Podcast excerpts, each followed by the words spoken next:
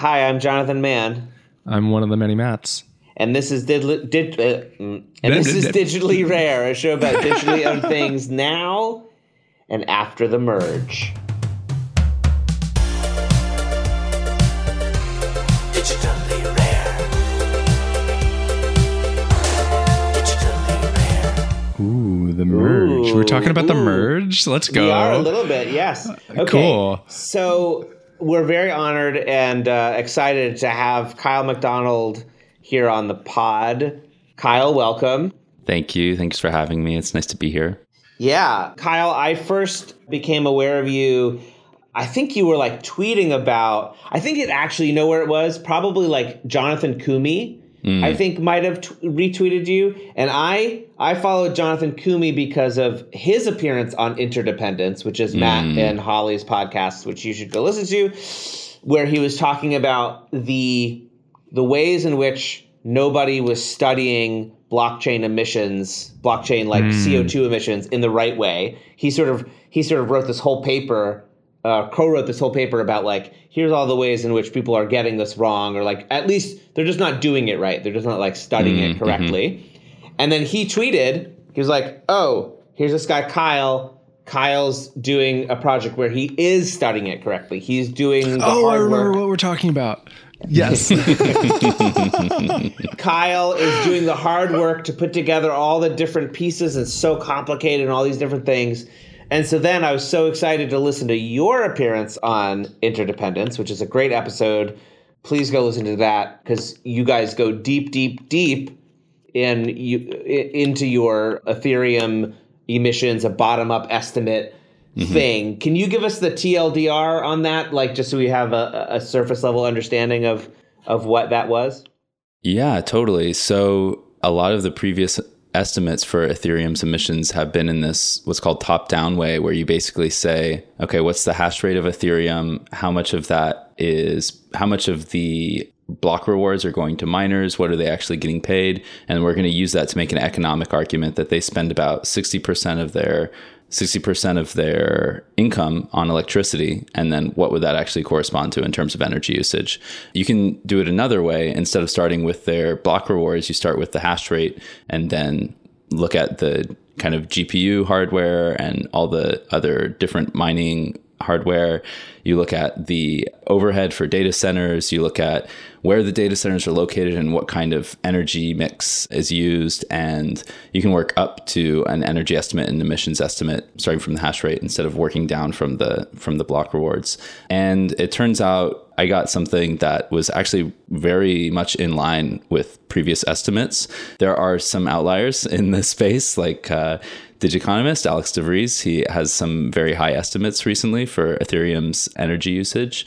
I don't know that he's completely wrong, but it's just higher than what I got. A lot of the previous estimates are about what I've seen, which say that Ethereum uses about 27 terawatt hours a year, which is roughly the same size as like a small country like Ecuador. Or you could say it's you know about twice what all of Google uses every year, which includes YouTube and search and translate and email and all of that. But the big difference, of course, is that Ethereum's processing about 15 transactions per second, and Google's serving about 50,000 YouTube videos every second.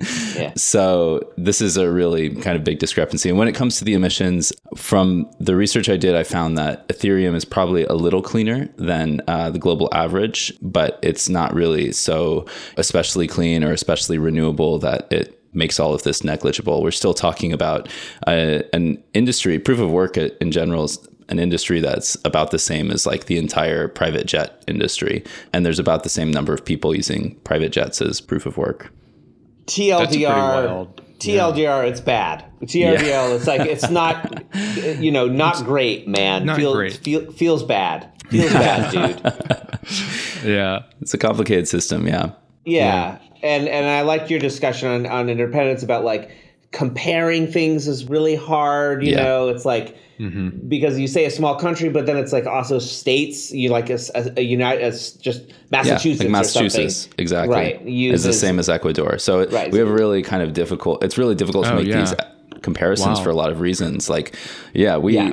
you know, someone says, "Oh, this is like." This many years of emissions or this many months of emissions from one person to do an NFT. But when you talk about one person, like someone living in the US has about 20 tons of CO2 they emit each year, whereas someone living in India is like under two tons. Right. Yeah. There's huge global disparities as well. And we, yeah, in, in this space, when we're talking about emissions, we don't really think about those disparities. We're just like, yeah, well, it's like this much of this other thing that I'm already comfortable doing, but it turns out that other thing is already also really bad compared to what everyone else in the world does.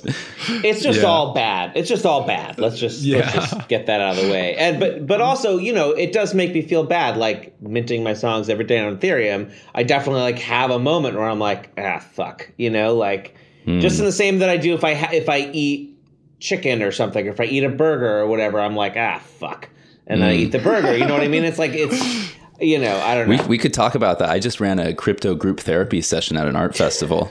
Cool. oh man, That's really cool. we cool. literally What came got out? It was Yeah. it was amazing i mean we literally like we worked with the psychologist to like prepare the session we had like t- you know 12 people in there and just kind of went around and we're like you know i'm so and so like Yeah. i've minted on ethereum and someone else like you know we love you like I've been minting um, for five years. Exactly. We had someone who's like, you know, I'm so I'm like a hi, my name's my name's Matt. I'm a Cardano bro or something like this. And like, it's okay, Matt. We love you. But no, it was it was really That's so good. interesting. Yeah, it, I think there's a lot of feelings people have that we don't really get to talk about in this space because Yeah. it's a lot about being right and it's about it's a lot about kind of finance and economics and it's about, you know, technical arguments and people knowing or not knowing or having done their research and like I don't know. I think we need to do a lot more like research inside ourselves. Mm. Yeah. Yeah. We need to feel this Look out and, like, talk to internal each other. Incentive mechanisms. yeah, exactly.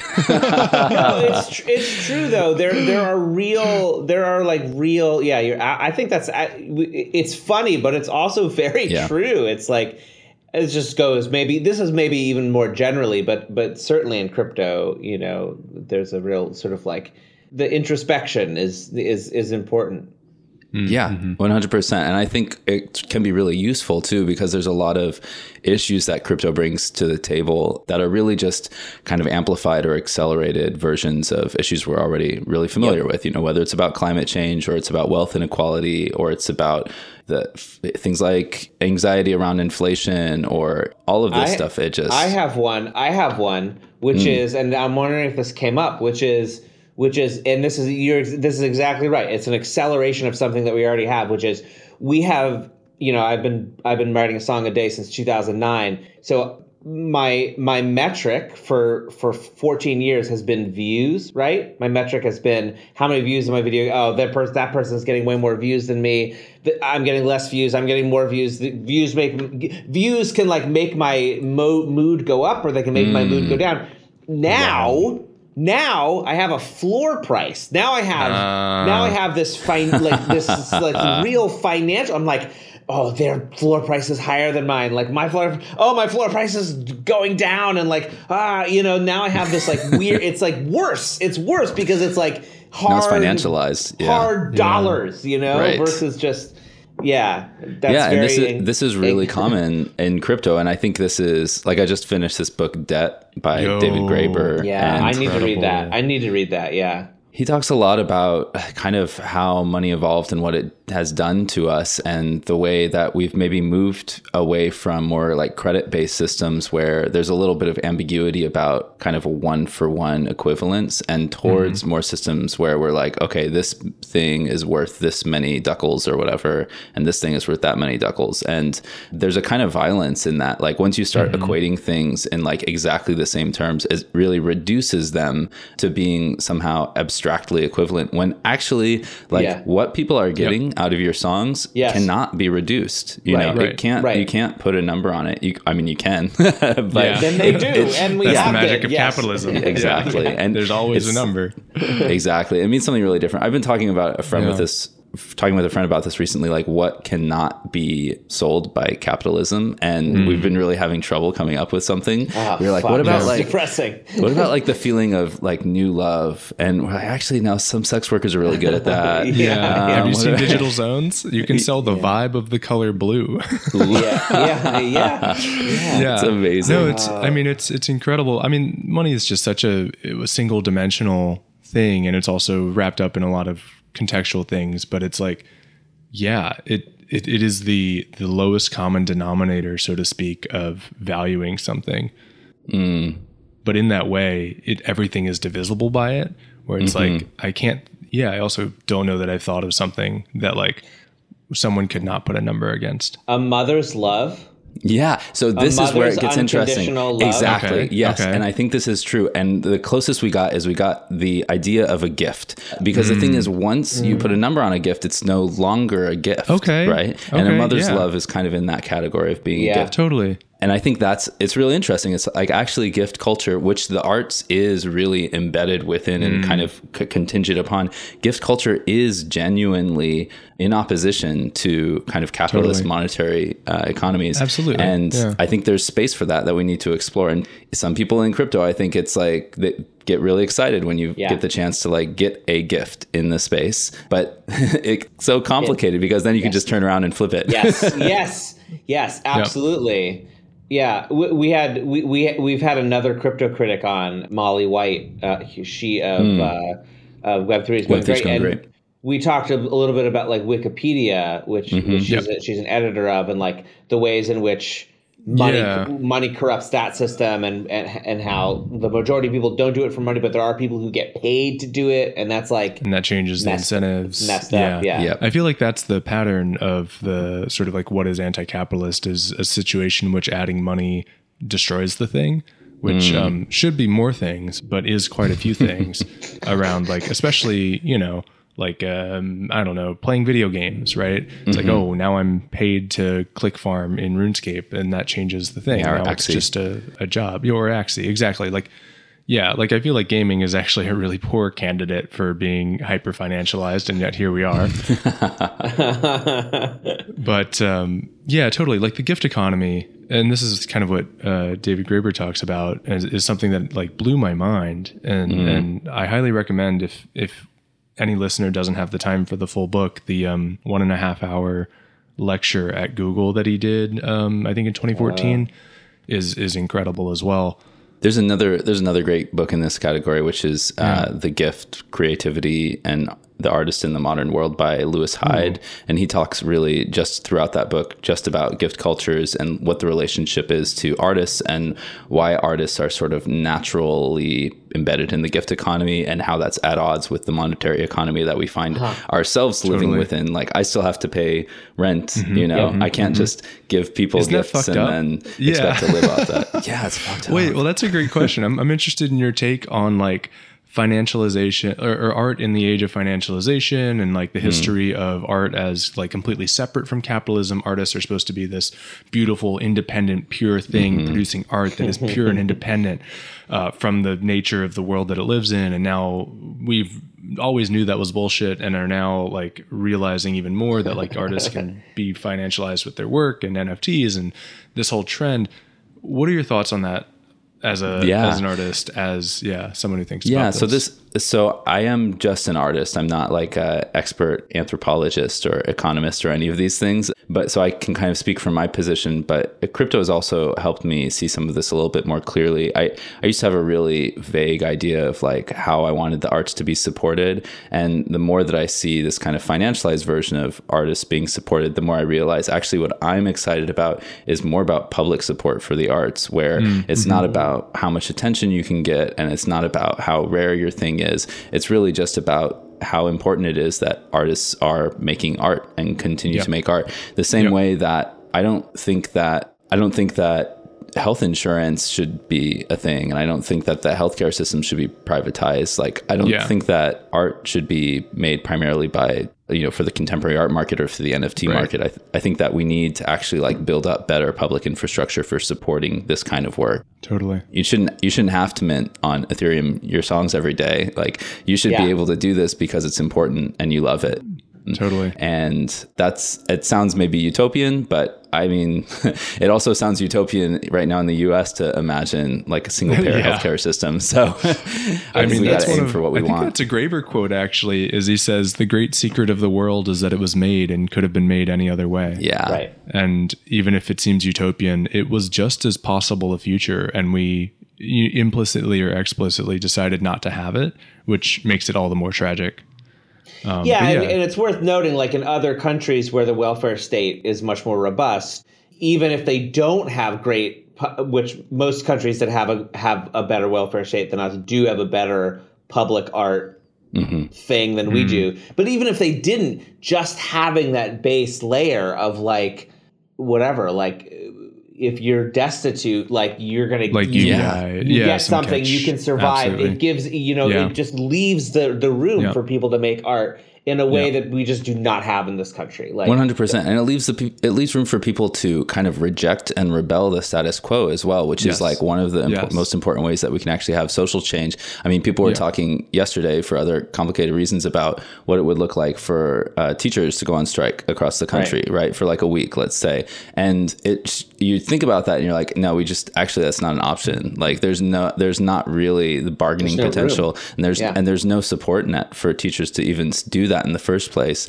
And that's why you can have like folks in France like just go on Yep. strike every other day Yes. because there is a support network and then you can actually get things done. But it's it's interesting. I don't think NFTs are going to be that support network for artists, but it is interesting to see in let's say the last year, I think maybe 2021, there was about a billion dollars in primary sales going to artists in the kind of crypto art space, not necessarily like including collect all the collectibles, but on places like Foundation and and Rarible, where you know artists are doing more like one one of ones and that kind of thing. Um, and that's actually kind of similar to the entire public arts funding in the U.S. Like at the state, local, and federal level, it's about a Wow. billion dollars. So Yeah. This is and you can see that and say like okay that's big and then also well that's Yeah. also just the us like Right, totally. the- you know if you look at the rest of the world too if you look at european and japanese and korean and mm-hmm. chinese arts funding Yeah. it's like there's a lot more going on Yeah, uh, you can sure. also take that as like, oh, the public should just be better about that, or like Yeah. the public goods funding should be taxed Exactly. higher. right and maybe Yeah. we should just like tax billionaires more like maybe we I could that's get a- the extra billion idea. god Yeah. forbid god forbid Yeah. Oh matt did you want to say something else? No, I was just resonating with like I feel like one of my I don't know, I feel like more people should be able to just do like that safety net should exist in a way that I'm not forced to choose a path of life that lets me not lets me but like allows me to exist in the capitalist system. I feel like um, a lot of decisions are made externally for people. People like no one wakes up and is like well not no one but I, I imagine very few people wake up and are like extremely self-actualized and fulfilled doing uh, whatever it is they're doing to survive Mm-hmm. today.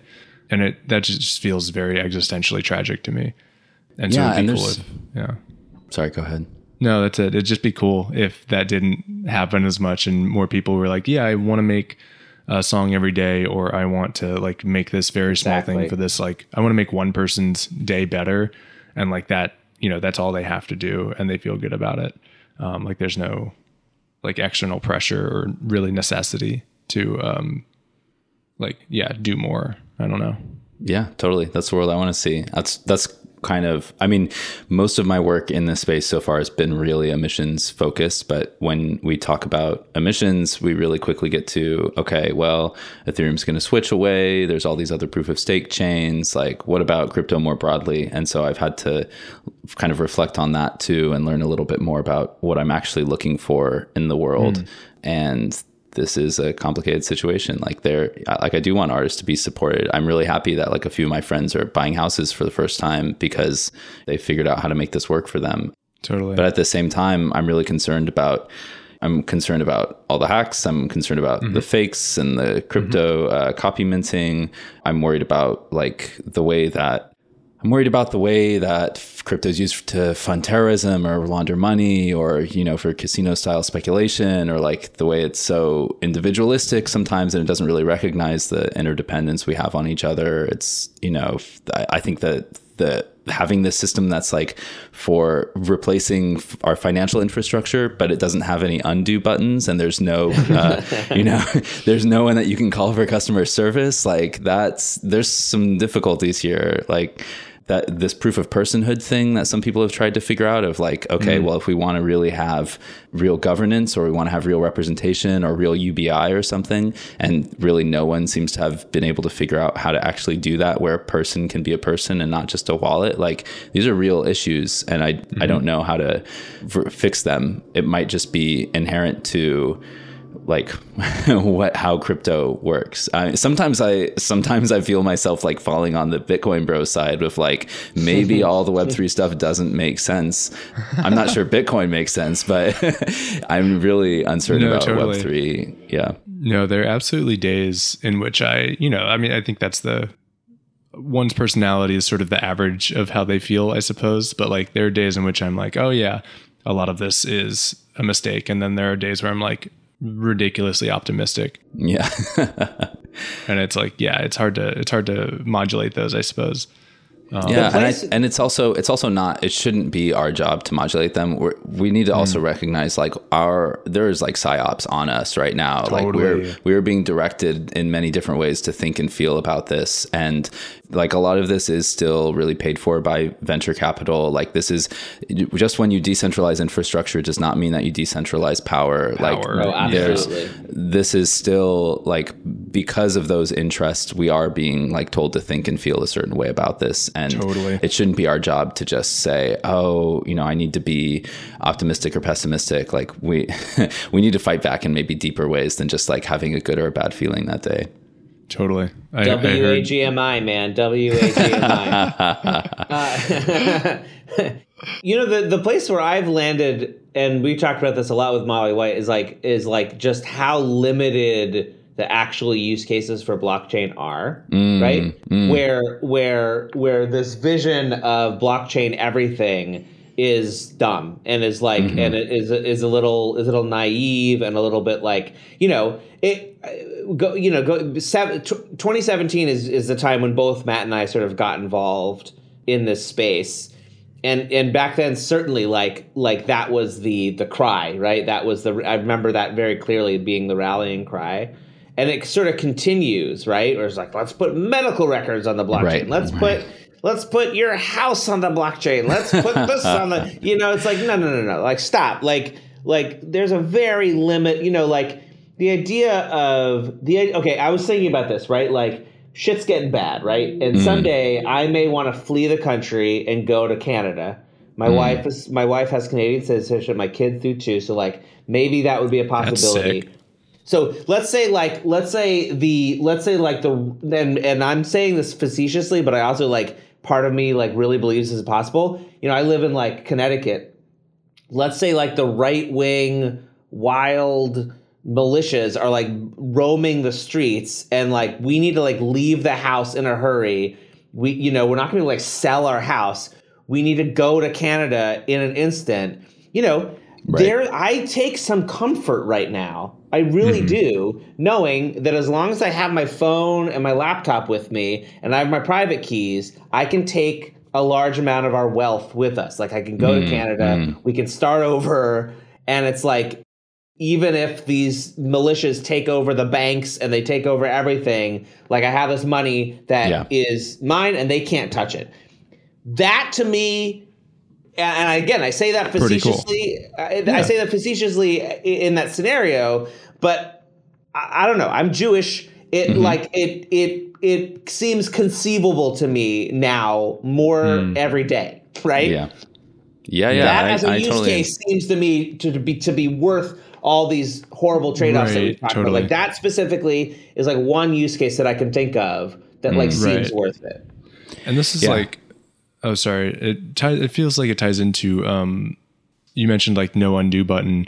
It's like one of those things where the no undo is really valuable for a subset of things, and you can build undo on top of no undo, and sort of similarly, you can build non-private infrastructure on top of private infrastructure, but you can't res- necessarily do the opposite. yeah that's a great point Um, and Yeah. so it feels like starting from the bottom is is very much like from these like hardcore principles feels worth it in to Jonathan's point. Yeah, I, I think for me the question is like what really are those hardcore principles at the bottom? I mean, this is founded on this like very libertarian, very like metallist idea of like how money sh- what money should be and how it should work. That it shouldn't be something that we have a kind of collective say in, but that it should sort of be let's say designed correctly or soundly from the beginning and then that's enough.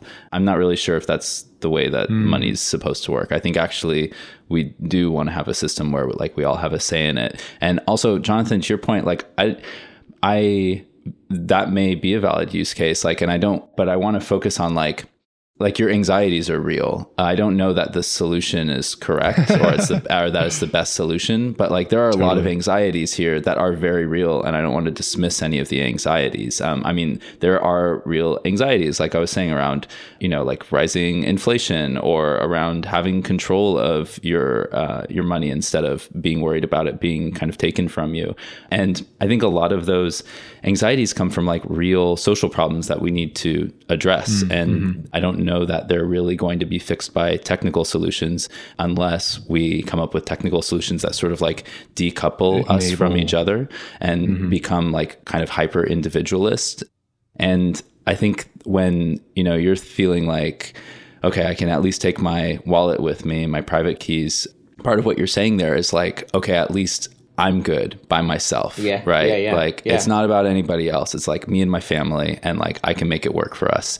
And that's like I feel like really happy to hear that on one hand, like great, I'm glad for you, Jonathan, but also like so sad because it's like we've really just Yeah. given up on each other. Like we're Yeah. not really in this together anymore.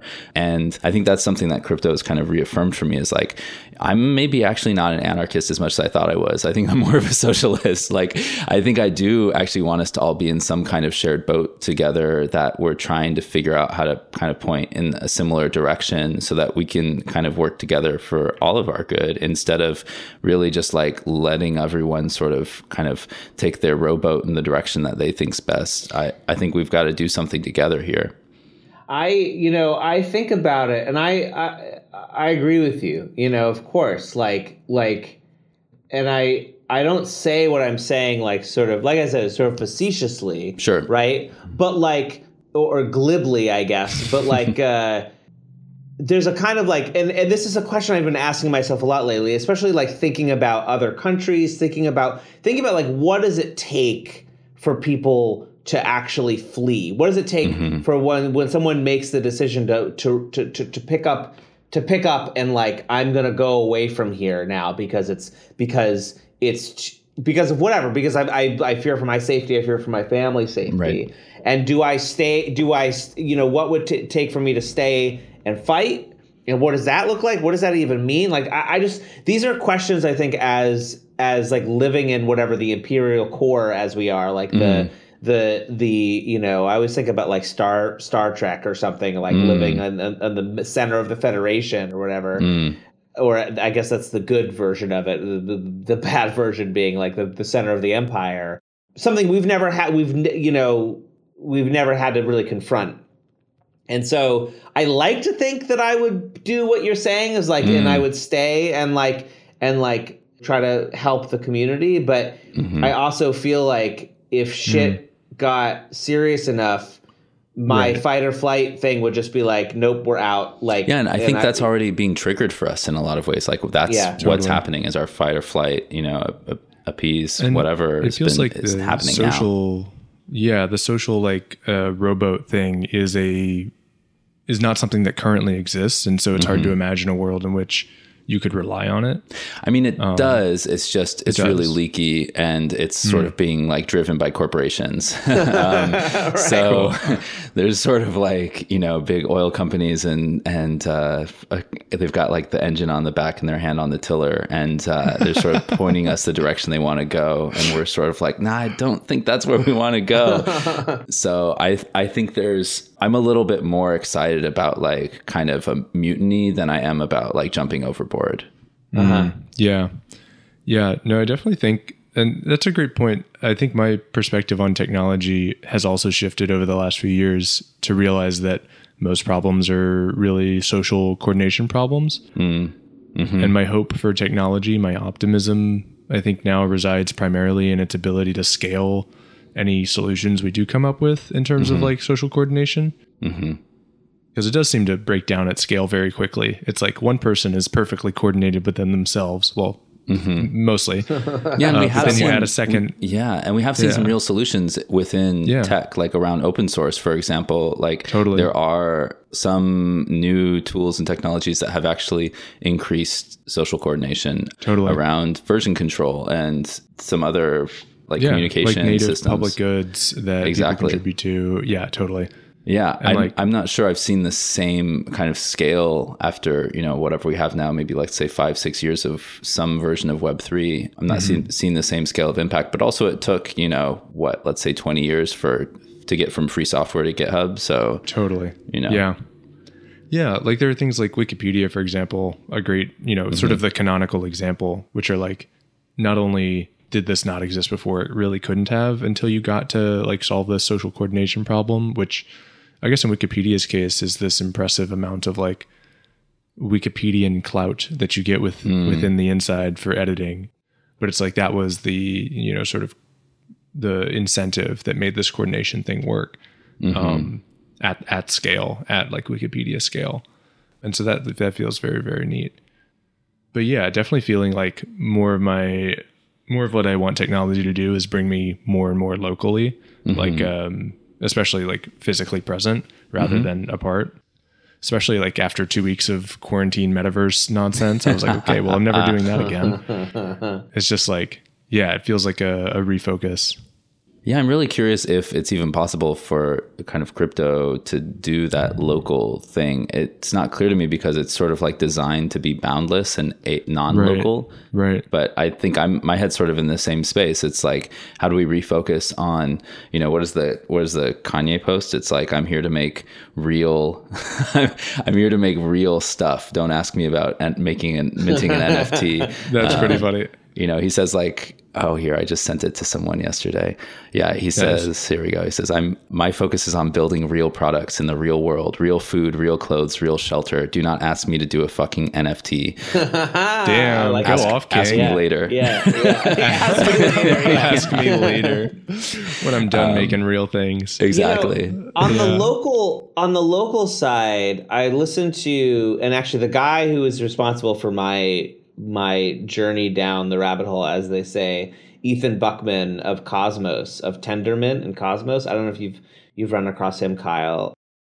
no, not yet. His whole thing is hy- is hyper local Hmm. uh, uh, stuff.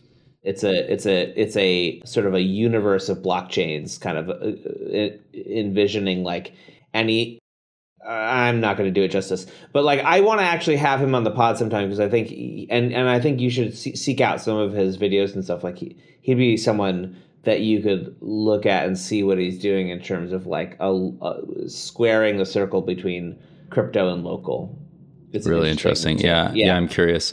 Yeah, yeah. Let's. I don't know. I Um, mean, and this is also really connected to you know this uh, project. One of the projects I want to talk with you about today, Yeah. which is I'm working on sort of looking at how it would how to make things right with Ethereum in the NFT marketplaces when Yeah. the merge happens. And the the solutions there have a kind of locality to them. Like they are on planet earth. They are Yes. something mm-hmm. that's happening here in the atmosphere. That's where the emissions are. They have a place and there there's a way to make change in that place. Yeah. So I I love this project so much. Yeah. I love this idea so much. Take us through it. Take us through like yeah, m- maybe just describe the project first, and then we can get into Yeah. like how you formulated it. Yeah. Yeah, totally. So the project's basically it's sort of I'm holding up a mirror to the crypto space and the carbon offset space at the same time. And the idea is to sell the emissions of Ethereum art NFT marketplaces as art objects so that if someone wants to, they can literally buy the emissions of OpenSea or they can buy the emissions of Rarible. And in the act of buying them, they are actually going to sort of somehow let's say make the make the damage right like kind of account for the damage account for the historical harm of these systems on the atmosphere with given the emissions that are tied to the mining process of maintaining ethereum and so the whole process there of like going through Ethereum's emissions was really designed to lead up to this project of like figuring out what the emissions of these NFT marketplaces are. Well, so you had this yeah. idea even at bef- like as you were working on figuring out the emissions of Ethereum. This was sort of your you had this art project as an end goal. Oh, neat. Okay. Yeah, and I it started that. way because you know the reason I got interested in this was kind of connected to an earlier project from another artist named Memo Akten called CryptoArt.wtf, where Yep. he built a tool for artists to sort of audit their own emissions footprint, but then it got kind of misused and abused Yep. f- by artists to sort of shame each other for having this footprint in the first place. I, I would I sadly I would credit that website hmm. for for the kind of like you know now reflexive hatred that exists within the the sort of non NFT community. yeah, there was And I a, know that wasn't his intention at Yeah, all. right. There was definitely a moment there with he had a write up about it. He had his website. There was also Everest Pipkin's great Right. article, which I still think is awesome. But there was a lot of you know there's a lot of complex hand wringing hand wringing in that moment that really divided the arts community into kind of two camps of or three camps depending on how you see it. There's sort of like the anti NFT, there's the clean NFT, and then there's the sort of I'll keep my head in the sand for now camp of we're going to keep you know minting on ethereum until something better comes along or until the liquidity moves to another chain or something like that and yeah and that divide those divides are still there and part of why i wanted to work on this is because i had this i'm i'm an artist like i'm part of an arts community and ultimately i want us all to kind of find ourselves through this and onto the other side and still be together somehow and not have this kind of like Big you know rift. yeah, Yeah. big rift and like kind of history of shame or guilt that's like keeping us apart from each other it doesn't mean that we can't hold the people uh, who are responsible accountable but it means we need to identify who those people are correctly and i don't think it's other artists i think it's the people who are profiting the most and in the case of ethereum it's the it's the marketplaces and the exchanges also to some extent like when you want to actually withdraw your ether or your tezos or whatever like you know the people who are profiting are like the 1.5% that coinbase or gemini gets every time and the 5% that opensea or rarible or foundation gets every time. And i think that's where we need to kind of point the torch and uh torches let's say. Yeah, yeah, yeah, yeah. exactly. And uh, yeah and that's what this project's about is i wanted to take the kind of heat off of artists because yes like we do have individual responsibilities. We need to understand like the damage and the harm that we are culpable f- with and complicit in in the world but if we want to be effective in creating change we need to identify like what the levers are for actually creating change Totally. um, yeah. Yeah. And I think that's, you know, and if you look in the climate space, like it's always been the case that big organizations have sort sort sort of shifted the blame onto the individual. Yes. And if you look Yes. at Rarible, Yep. it's a really interesting case of that. Like they have they basically partnered up with an organization so that you can whenever you mint on ethereum you get this little pop-up that says like remove my carbon. And if you click on it then you can pay you know 20 bucks to get a ton of co2 removed from the atmosphere which is approximately you know accounting for uh, for what your nft might incur in terms of emissions. That's really just the way that I mean, the, even the concept of like the emissions footprint was literally invented by Right. Ogilvy for BP in 2006 or something, like as an ad campaign to deflect responsibility from themselves Yeah. onto the individual consumer. So. I really, part of this project is I wanted to work against that idea that, oh, we need to just kind of like be responsible for ourselves here, which is also part of the sort of individualist ethos of the Yeah. crypto space. And I think we need to get away from that a little bit and say, no, let's look at these corporations and actually hold them to some, like, if we can't even hold them directly responsible, let's at least frame it as being their harm that has been done here. So I've got these three NFTs. They're each minted on the marketplaces that they're sort of atoning for, or making amends for. The project's called Amends. And the one that's on OpenSea, where most of Ethereum's NFT activity is happening right now, would cost about $16 million at the moment, 16.4 and counting up. I'm looking at the counter on my site. And that's in some ways that's a lot. Like you know that's a that's a heftily priced nft but at at the same time like have you looked at what OpenSea's making? Right. like, right. this right, is a right. very is, small amount is, of their income. Yeah. When i saw this project i was like wait the respective uh, marketplaces should absolutely just straight oh, up 100% purchase 100% Absolutely. Yeah, I would really like to see that, and it would be amazing to have Rarible like turn around and be like, you know what, we were wrong. Uh, you know, we shouldn't have put this on the individual to fix Mm-hmm. Right. this.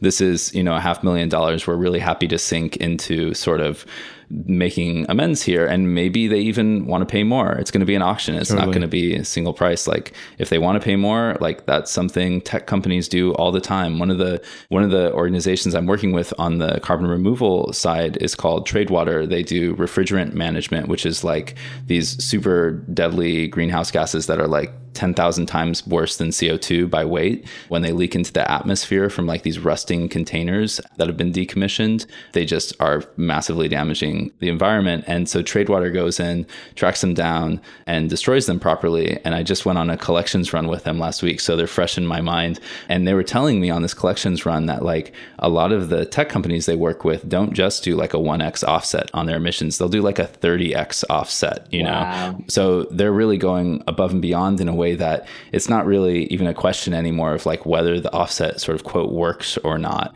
It's more a question of like, this is how important of a thing is this to do and how can we fund it? And maybe it's the people who are high emitters that need to be funding this stuff. So I'd love to see Rarible step in. I'd love to see Foundation step in and just drop half a million dollars to make this right or at least address it. And then so so that's the one that's that you're doing with Foundation, is that right? And then So I'm yeah. So there's three. So there's oh, right Yeah. now there's OpenSea, Rarible, and Foundation. yeah. I'd love to get some Can you more marketplaces other- involved. The uh, can you describe the other CO2 removal Yeah, exactly. processes? Yeah. Yeah, so there's three partners. Tradewater, who I just mentioned, doing refrigerant management. They've been doing it for years, and they're super successful. They've removed millions of tons of CO2 equivalent gases from the atmosphere, Wow. which is like unheard of. Like hardly anything operates at that scale. Yeah. Some of it is going directly to the cap and trade market, which means that kind of what's happening is that the refrigerants are sort of being replaced with CO2, which is sort of a net zero effect. It's like not really accomplishing anything, but it actually is accomplishing something too, in that you can't really remove refrigerants from the atmosphere once they're there, but you can remove CO2. So there Oh. are there's some other benefits to these processes that aren't really like what most people know about carbon offsets is that they're a scam and like planting trees doesn't work, which Yeah, is yeah. kind of true. Like there's a lot of thing like carbon offsets can be very poorly regulated in some spaces and in some countries, and when they are when they don't meet some basic criteria, they are really it's really possible that you are overpaying and that the thing is not actually doing what it says it does and that maybe the forest that you paid for is actually just going to burn down in a few years and maybe the trees that were planted all of the money that was supposed to go to planting the trees actually just went to like local some someone who like locally embezzled it for themselves and oh, like Oh, no. or Yeah. or created like a monoculture and destroyed the local ecosystem and like so there's there are a lot of problems with some types of carbon removal and sequestration especially around tree planting but that doesn't mean that the concept as a whole is like a kind of something we can just write off like a lot of these things like refrigerant management have to happen now or as soon as possible and we need to find ways to fund it. And if it's through this kind of concept of offsets i'm totally fine with that. I think it's we can accomplish something here. Uh, it would be way better if we didn't have to sell them as offsets but it still has to happen. So the other two partners one of them's doing something more experimental and the other one's doing another thing that's like kind of more in this category of something we need to be doing regardless. So that is the experimental one is this organization called project vesta. They basically make this they're researching something called coastal weathering, which is where you take this green sand called olivine, which is super abundant mineral, and you toss it in the ocean, and the wave action basically like erodes the olivine and in that process it captures CO2 from the ocean and when you capture CO2 in the ocean something else great happens which is the ocean's acidity goes down. Hmm. So they deacidify and remove carbon dioxide in the same step. Yeah and and then it just basically it's like this bicarbonate that just sinks to the bottom of the ocean and, and then it's used by mollusks and other kind of creatures to like build their shells which is something that th- these shells have been like very weak and it's like kind of destroying some of the f- Totally. I heard about that. yeah the So, ecosystem so and- it's it's experimental in what way? Just that Yes. it- So it's experimental because this process of olivine weathering actually happens naturally on a lot of beaches around the world where there's these like green sand beaches. It's literally just the sand is olivine and when the waves hit it, it's capturing CO2. Like there's natural direct air capture on the planet Sure. right now. It's something Right. people don't realize on these beaches like there's literally CO2 being captured. But what they're looking into is whether it's possible to scale this up and Right. what the actual was my first economics of it are. Yeah Yeah. and so the mineral olivine is really abundant in the in the earth like the upper crust or upper mantle is like upper crust? Uh, upper crust is like half olivine? It's like Oh, super Wow. abundant. So okay, okay. finding it's not difficult the Yeah. question is more like if we mine it and ha- and then get it to the ocean like what's Right. that process What like kind of and what effects does it have on like yeah what ha- f- effects does it have on the local ecosystem so right, right. Mm-hmm. What what what would be the unintended? Is that what you just said? Like unintended consequence? Yeah. like exactly negative yeah exactly all these kinds of like i mean it, in some ways it's a bioengineering project it's Totally. or you know it's like we're going to make a very kind of targeted see injection The, we're gonna see Yeah. the sky. Exactly. Yeah, we're gonna block out the sun. Yeah, that's sort of like so they're really operating at a small scale right now. They're working in like Yeah. Massachusetts and New York, Oh, doing cool. like they're doing ten they're doing ten tons of CO two removal in Massachusetts near uh, with Woods Hole at this like salt marsh to see cool. what happens when you do this in a kind of marshy environment. I wonder if environment. that'll make the oysters better. yeah, it's I mean you should give them better shells. yeah. They're doing one near Southampton on Long Island, um, which will be 650 tons, which is super interesting because some of these like towns are already seeing the are already seeing damage from climate change with the rising sea levels and the storms. So what they've been doing is adding sand to their beaches and Project Vesta found out about this and they're like, well, what if we just use some olivine in that sand? It's just sand, yeah. yeah, exactly. And so now it's like kind of two for one. Like they get to protect the towns and they also get to remove some CO2 in one go. Nice. Yeah. So they're basically doing this and tracking it really carefully and looking at the effect on the local ecosystem. And Yeah. because you can't do this like evenly across the whole ocean, you've got to do it in some specific places. And Totally. There's still and a lot even to if learn it there. is like a bioengineering thing, it's also done with like care and conscience and tracking, which is not what you can say about the rest of human activity, which is also bio- bioengineering, but without care. yeah. Yeah, Um, I mean I, that said, like if you if you look into the history of bioengineering, there's uh, most of it's been done with like a well intended Right, yeah. right, right. goals. you Everyone know, has so- a good intention, and they in- introduce a predator, and now the ecosystem is falling apart. Yeah. Yeah. it's one of the famous examples. Is like there are no animals you can remove without like changing something, unlike except for mosquitoes, right? We can Yeah, we could, mosqui- like, in some places, like you know, mosquitoes were introduced to Hawaii by colonizers, and if you got rid of mosquitoes in Hawaii, it would probably be totally fine. wow, I would move there instantly. Wow, Yeah. there's a nice yeah. yeah. There- there's a nice uh, book about this kind of topic of geoengineering from Elizabeth Kolbert called Under a White Sky: The Nature of the Future and she talks just about all of these different examples of like people throwing iron filings into the ocean like you were just joking about Jonathan or talking about you know trying to remove one invasive species with like another invasive species and how that Yeah, plays out yeah, and then how yeah. eventually you like get to some final point where you've like electrified the rivers to keep them Yeah. from moving across you know yeah, some boundary yeah. yeah wild. Isn't there One a Simpsons that- episode about about the uh, about uh, like they brought the snakes and then they got the mom? Yeah. Yes, yeah. yes, and you keep bringing Yeah. things in to solve Yeah, the other yeah, thing. yeah, yes, yeah. totally. That's yeah that's good. the classic example from india where it's like there was yeah there was this uh yeah it's also a good like negative incentives example where it was like they were trying to get rid of the snakes and so they started paying people to like bring them dead Oh, snakes yeah. Right, and then right, it's like everyone just started breeding snakes Yeah, yeah, right, yeah, right, right, right. That's hilarious. Wow. Yeah. Yeah. One so the thing that I third one love- oh, go ahead. Go oh, ahead, right, Matt. That's right. No, I forgot about the third one. No, no, no. Yeah, sure. Yeah, okay, yeah, so, the third so one, the yeah. third partner here, their name's uh, Nori, and you might have even heard of them or Mm-hmm, spoken with them before because they're kind of in the crypto space. And I wanted to work with somebody who was kind of thinking about this in crypto, which is really kind of fraught and complicated in its own way. The idea of like sort of putting a number on this and then speculating about it, or putting a number on it and embedding it in these financialized markets. But what the reason I wanted to work with Nori is because right now their proposition is really simple. Basically, they're working with farmers across the US who are changing the way that they farm to this technique called regenerative agriculture. And by changing the way that you farm, kind of away from industrial agriculture to regenerative agriculture, you can sink a lot more CO2 into the soil. And it turns out it's also way better for the soil health. It makes better plants. It's a little bit more consistent uh, year over year. Sometimes it takes a little bit more work, or you have to like deal with the complexity of like actually paying attention to what's happening on your farm instead of just sort of like constantly injecting nitrogen into the soil. But yeah, the I, I was really interested in this regenerative idea, and I think it's exciting that Nori is selling these carbon offsets for these regenerative practices on a blockchain where or on on the blockchain on on uh, I think they're on Ethereum right now.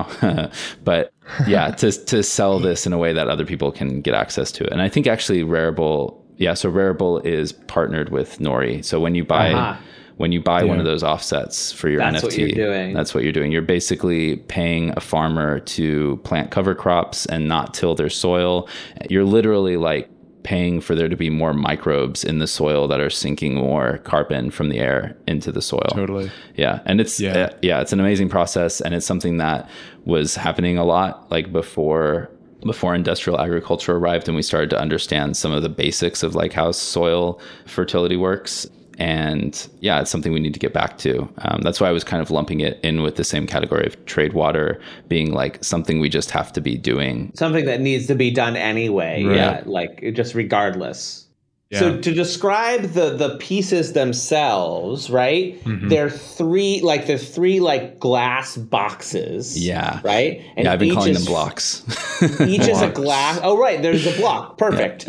uh, filled Wow. with the thing that you know. So the the yeah so there's some the- material artifact from the removal or reduction process And these exist. These are physical things that you made. Yeah. and I don't think anybody can see this because you and I see each other, but I'll show you a little sneak peek. So, like, here's the olivine one.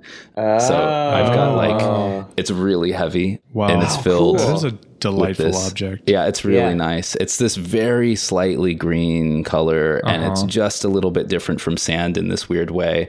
And I worked with a glassblower here in LA, Kazuki Takazawa, to craft these objects. They're each kind of done by hand, and they've got all these like interesting imperfections and ripples in them. And uh, Wow. yeah, they're just beautiful.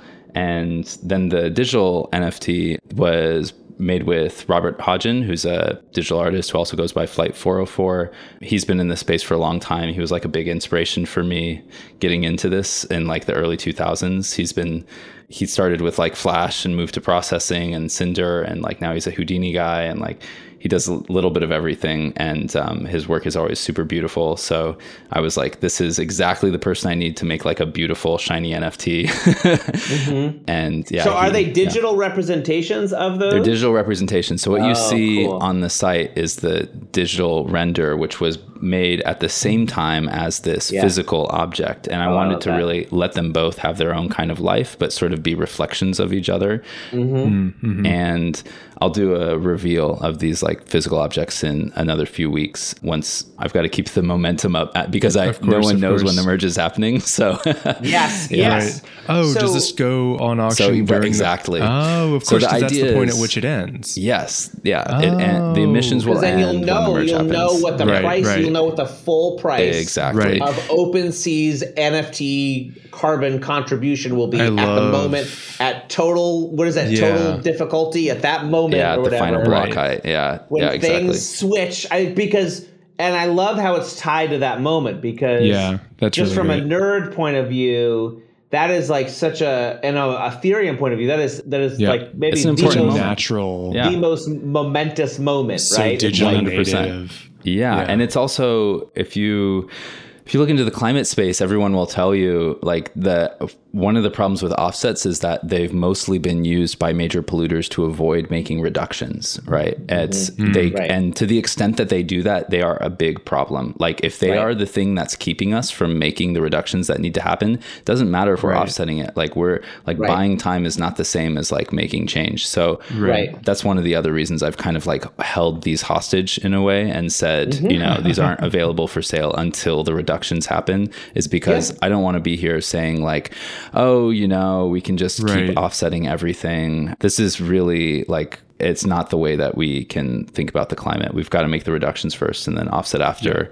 I Yeah. love that. So yeah, like potentially, like that moment that the merge happens, you know, Ethereum will go from using the the energy of Massachusetts or Ecuador to using you know the equivalent of like a Google Just 20,000 center or computers. something. Yeah. yeah, Yeah, and something then, very and small. Then, and then in that moment, hopefully, OpenSea, Rarible, and Foundation, hopefully, or Yeah. someone will purchase these NFTs Yeah. with which the whatever 19 million dollars will Mm-hmm. go straight into these into each of these carbon capture things Mm-hmm. and and we will all have collectively atoned Yeah. for yeah. I mean making amends. It's I mean that's reparations. totally- Like right. It's a, yeah. it is a kind of reparations, and that I'm cautious. Like the the reason that this is called amends is because I want to present that as the kind of like I was saying this mirror to what everybody believes. It's not really clear to me if we can sort of make amends in that way. Yeah, sure, It's not sure. quite so simple. Like in some way, a lot of damage has already been done. Like there is the time in which these emissions have been in the atmosphere. There's the infrastructure that's been built up to support them. Like this is not something that maybe you can just throw money at and have it go away. But that's sort of how crypto generally thinks about things, and sort of capitalism more broadly. It's like you throw money at problems, and then that's how you fix them.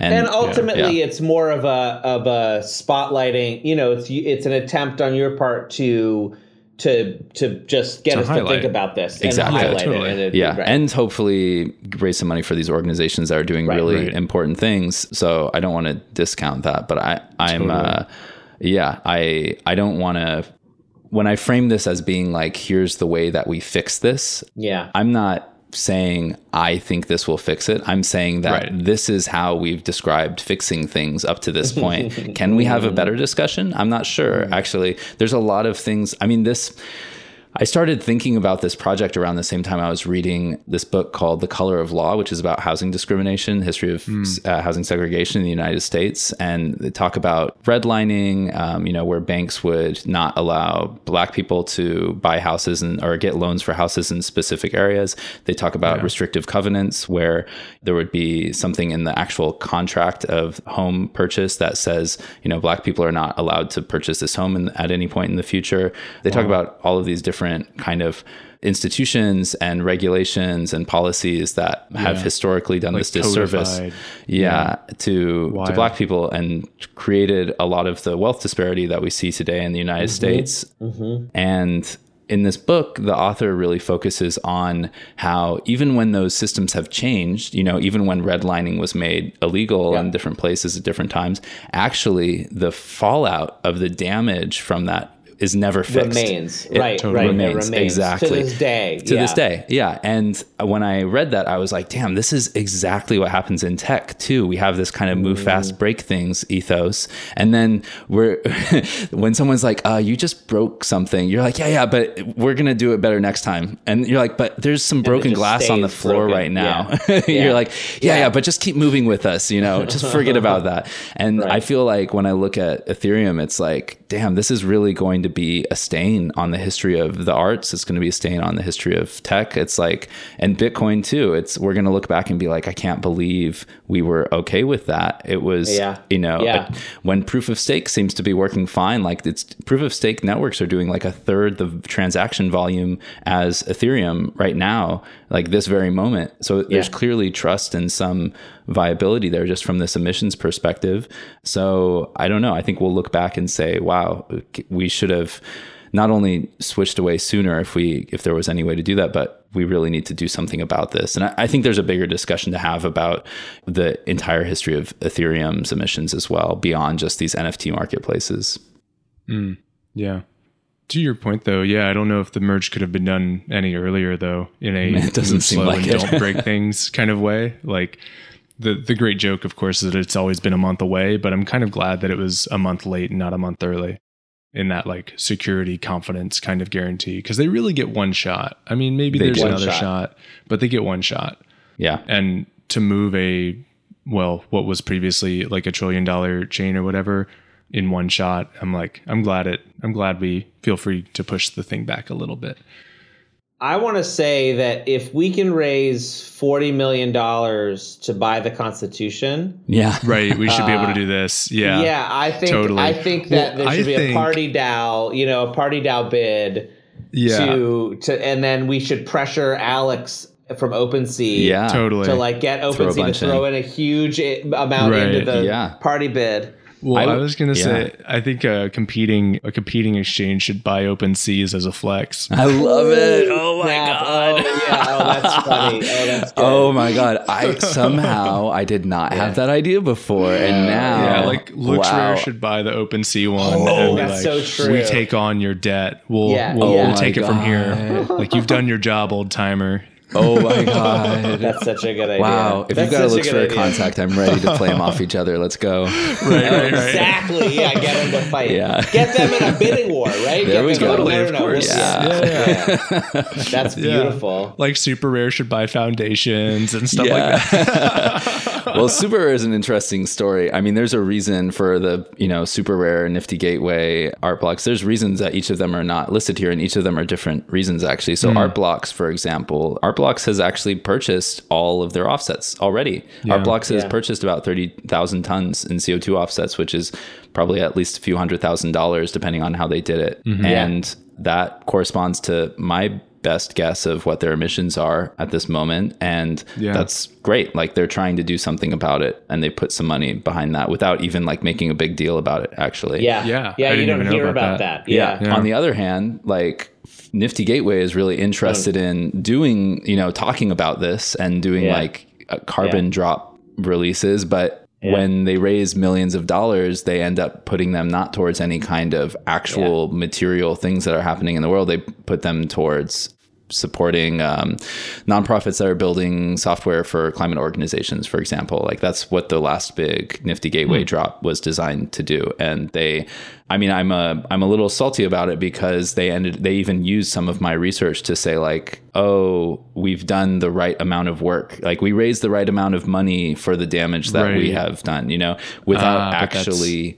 without yeah. actually putting the money towards something that has a direct Right. impact. I really, you know, Nifty color, Gateway. Color me surprised. Second yeah, order. Nifty Gateway. If you're Yeah. listening, like I still want to talk to you. Like we can make this right. Let's do it. Like uh, let's get in touch. We'll get we'll get you on the site.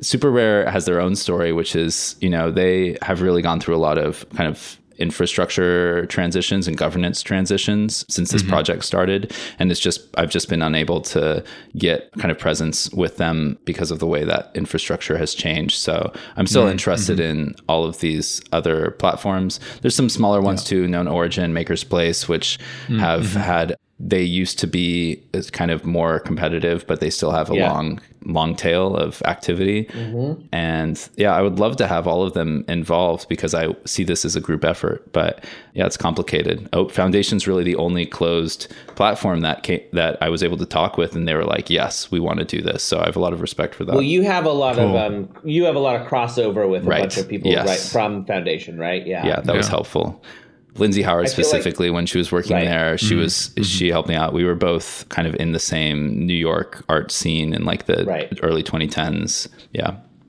nice. I feel like we could probably. I mean, we know the SuperRare guys. We we may be able to Yeah, like totally. give them a nudge. I just went to the. Super Rare Gallery and um, Oh, saw their saw their names on the guest list. It was or Yeah. the you know the write-in book, and that was quite fun. yeah. I saw John briefly at uh at NFT NYC. That was fun to see him. But Mm. but yeah, we can. um Yeah, I should be there by the way this year at NFT Oh, sweet. NYC. I'm I'm uh, going to Oh, nice. haunting it. Yeah, Yeah, we Matt and I is, were just um, texting about it. It's like I'm like, oh, I really don't want to go, but What's the um, URL? Is it tokenart dot something or other? If you're listening to this podcast, you're invited. Tokenart.nyc. It'll be the only good and not not to say the only one. It'll be the good NFT unconference during that time period. So yeah, if you're if you're listening to Digitally Rare, please please do come. Friend of friend of mine, Stevie P, is organizing along Love with some Stevie other P, people. former former uh, former guest, friend of the show. Yes, check out the Stevie P Kyle, pod. thank you so much for joining us. This was a fascinating and wide ranging conversation. I really Yeah. enjoyed it. If people want to find the project, what's the best way to find the, the project? Yeah, go to amends.eco, which is a whole funny story in itself. How you get a .eco domain name, you have to like sign a pledge that you're gonna like be good. Oh, I like that. yeah, uh, cool. but yeah, go to amends.eco and you can find me on Twitter at kcimc, and I'm ready to. Uh, I'll be I'll be kind of sharing more updates from my Twitter as the project continues. You can follow Matt as ever at one of the many Matts. You can follow me at Song of Day Man. Thanks again, Kyle. This was really great. Matt, you want to take us out? Until season three, which is next month, I hear. Get nifty, everybody. Get nifty. Get nifty.